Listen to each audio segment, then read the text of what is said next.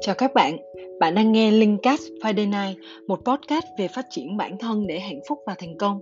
Nào, hãy cùng Cát lắng nghe và trải nghiệm cuộc sống nhé. Hello, xin chào các bạn đang đến với kênh podcast của mình.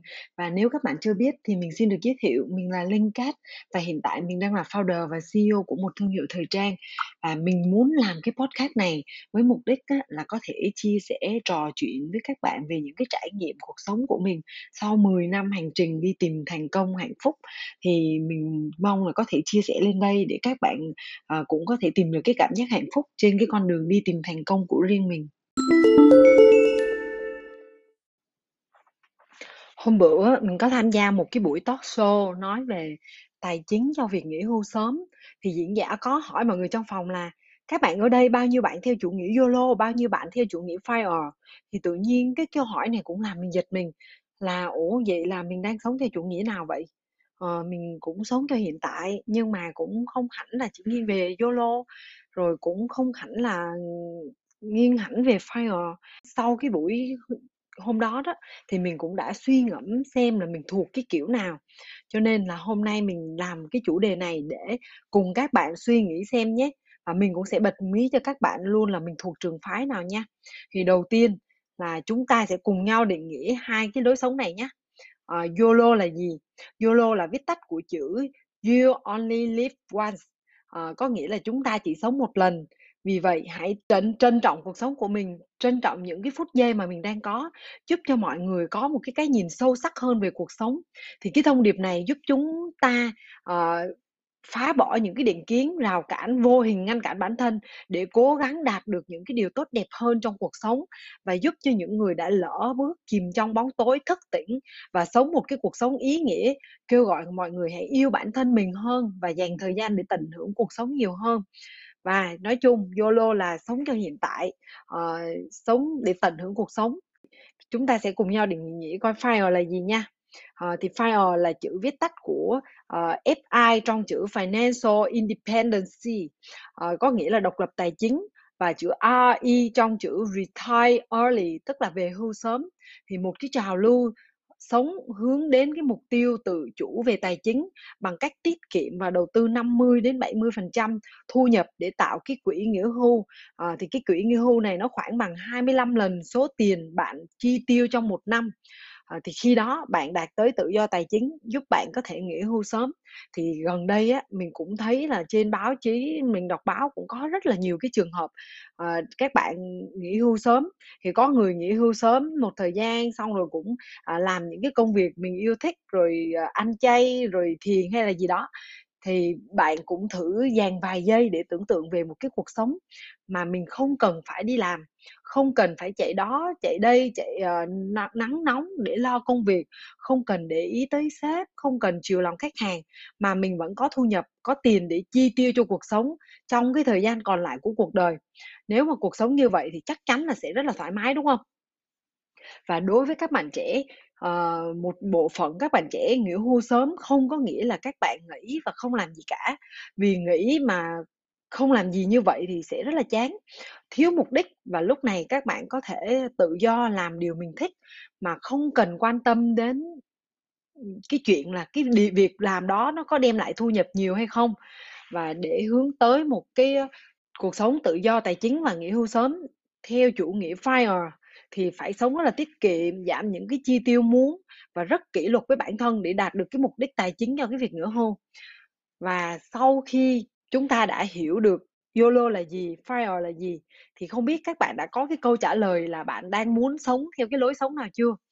Còn mình ha, mình là kiểu người uh, hybrid pha trộn giữa hai cái lối sống này. Mình nghĩ đây là một cái lối sống phù hợp dành cho mình.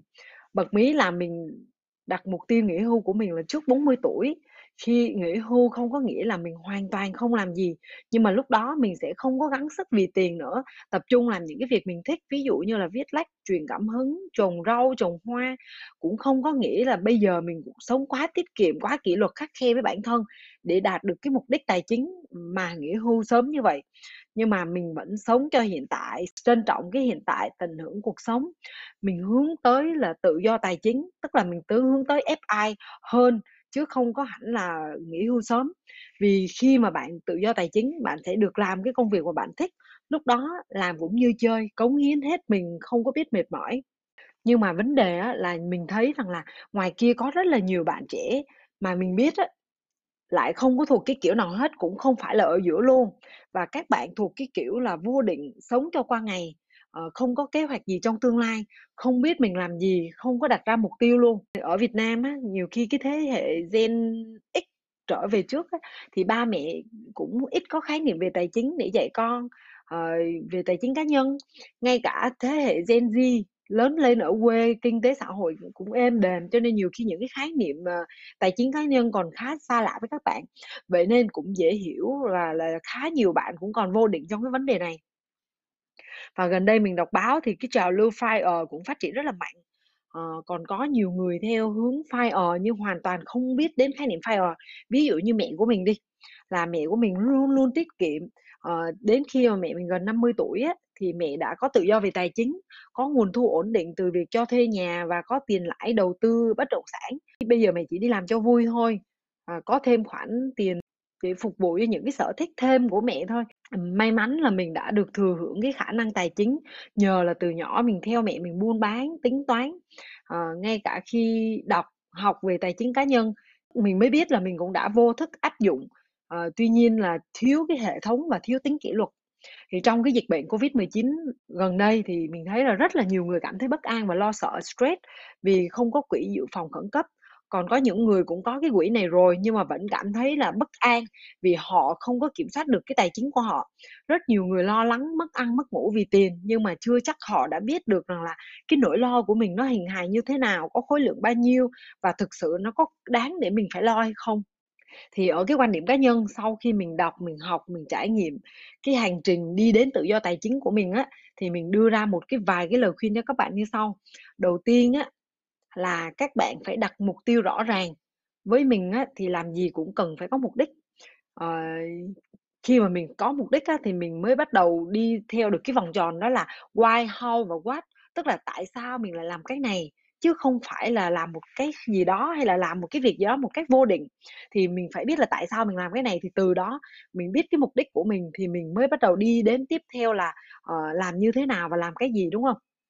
Thì đó, cho nên là quan trọng là mình phải đặt được mục tiêu rõ ràng, thì để đi đến được cái mục tiêu thì mình cũng sẽ gợi ý cho các bạn những cái bước ở sau đây để các bạn đặt được mục tiêu cho các cái bước này.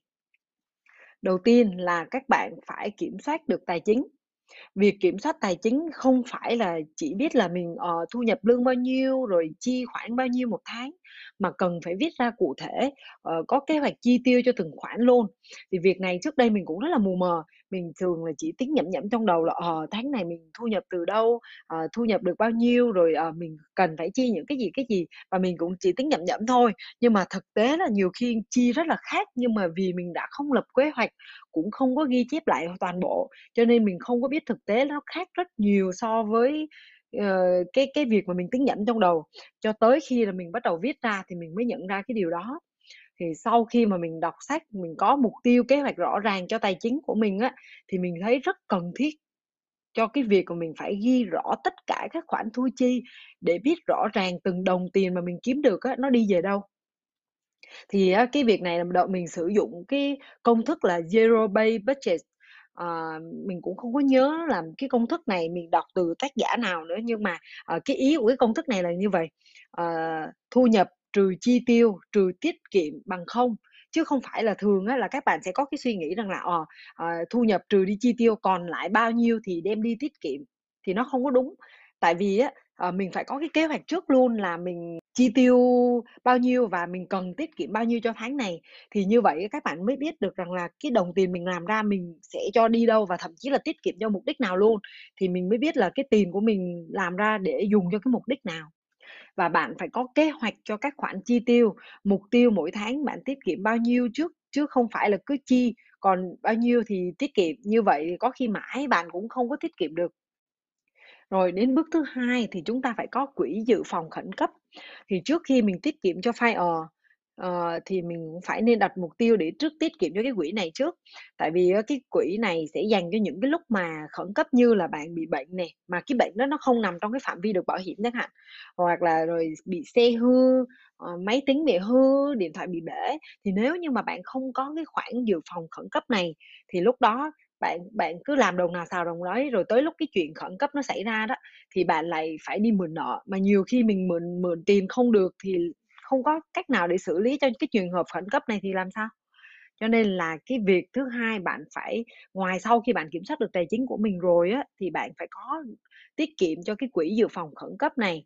Đến bước thứ ba ha, bước thứ ba đó là mình trả nợ. Mình tập phải tập trung trả hết những cái khoản nợ để bạn có được cái cảm giác an tâm, thoải mái, không phải mang tâm lý của con nợ. Thì tại vì á, khi mà hồi xưa khi mà mình khởi nghiệp á, thì mình đã từng là một con nợ của một cái khoản rất là lớn, cho nên mình rất hiểu cái cảm giác này luôn. Mình mất ăn, mất ngủ, ờ, uh, canh cánh lo. Chưa kể là nếu như mà mình trả nợ chưa kịp trả nợ á, thì cái tiền lãi nó cứ nó cộng cộng thêm, cho nên là nó ngốn mất một cái khoản thu nhập hàng tháng của mình để trả tiền lãi nữa. Ờ, cho nên là việc thứ ba sau khi bạn làm được hai bước trên rồi, thì bạn phải tập trung để có tiền để trả nợ, tại vì trả được hết nợ rồi, muốn tiết kiệm làm cái gì thì làm, đúng không? Rồi và bước thứ tư đó là mình sẽ tiết kiệm cho 3 đến 6 tháng lương cho cái quỹ dự phòng. Thì ví dụ như bạn đã có quỹ này rồi, thì những lúc mà giãn cách xã hội như, ờ, dịch Covid-19 như thế này, thì bạn sẽ cảm thấy biết ơn vì trước đây mình đã biết tiết kiệm. Tại vì cái quỹ này sẽ làm cho bạn cảm thấy an tâm là lỡ như bạn bị, uh, mất việc đột ngột, bị nghỉ việc nè, hay là bạn bị có một cái trường hợp gì đó mà không thể đi làm, thì cái quỹ này nó sẽ giúp bạn sống trong cái khoảng thời gian đó để bạn có thể, ờ, uh, loay xoay sở tìm cái công việc khác hay là như thế nào đó, đúng không? Nhưng mà để làm được các cái bước trên á, thì đối với các bạn có thu nhập trung bình vừa đủ sống, Ờ, đủ chi tiêu thì rất là khó mà để các bạn tiết kiệm. Cho nên là mình khuyên các bạn, nếu như các bạn đang ở trong cái trường hợp như vậy á, thì hãy tìm mọi cách để tăng thu nhập của bản thân. Ví dụ như là học chuyên sâu, nâng cao tay nghề để thăng chức, để tăng lương, hoặc là xem cái điểm mạnh của mình ở đâu để mình phát triển thêm, nhận thêm job làm freelancer, ờ, để tăng thu nhập, ờ, làm thêm ngoài giờ, tư vấn, dịch thuật, thiết kế, vân vân, vân. Nói chung là mình sẽ tìm cách trong cái khả năng của mình để mình, uh, tăng thêm cái thu nhập. Còn nếu mà mình chưa có cái khả năng đó thì mình lại đi học thêm để mà quay trở lại mình tăng cái thu nhập của mình ha.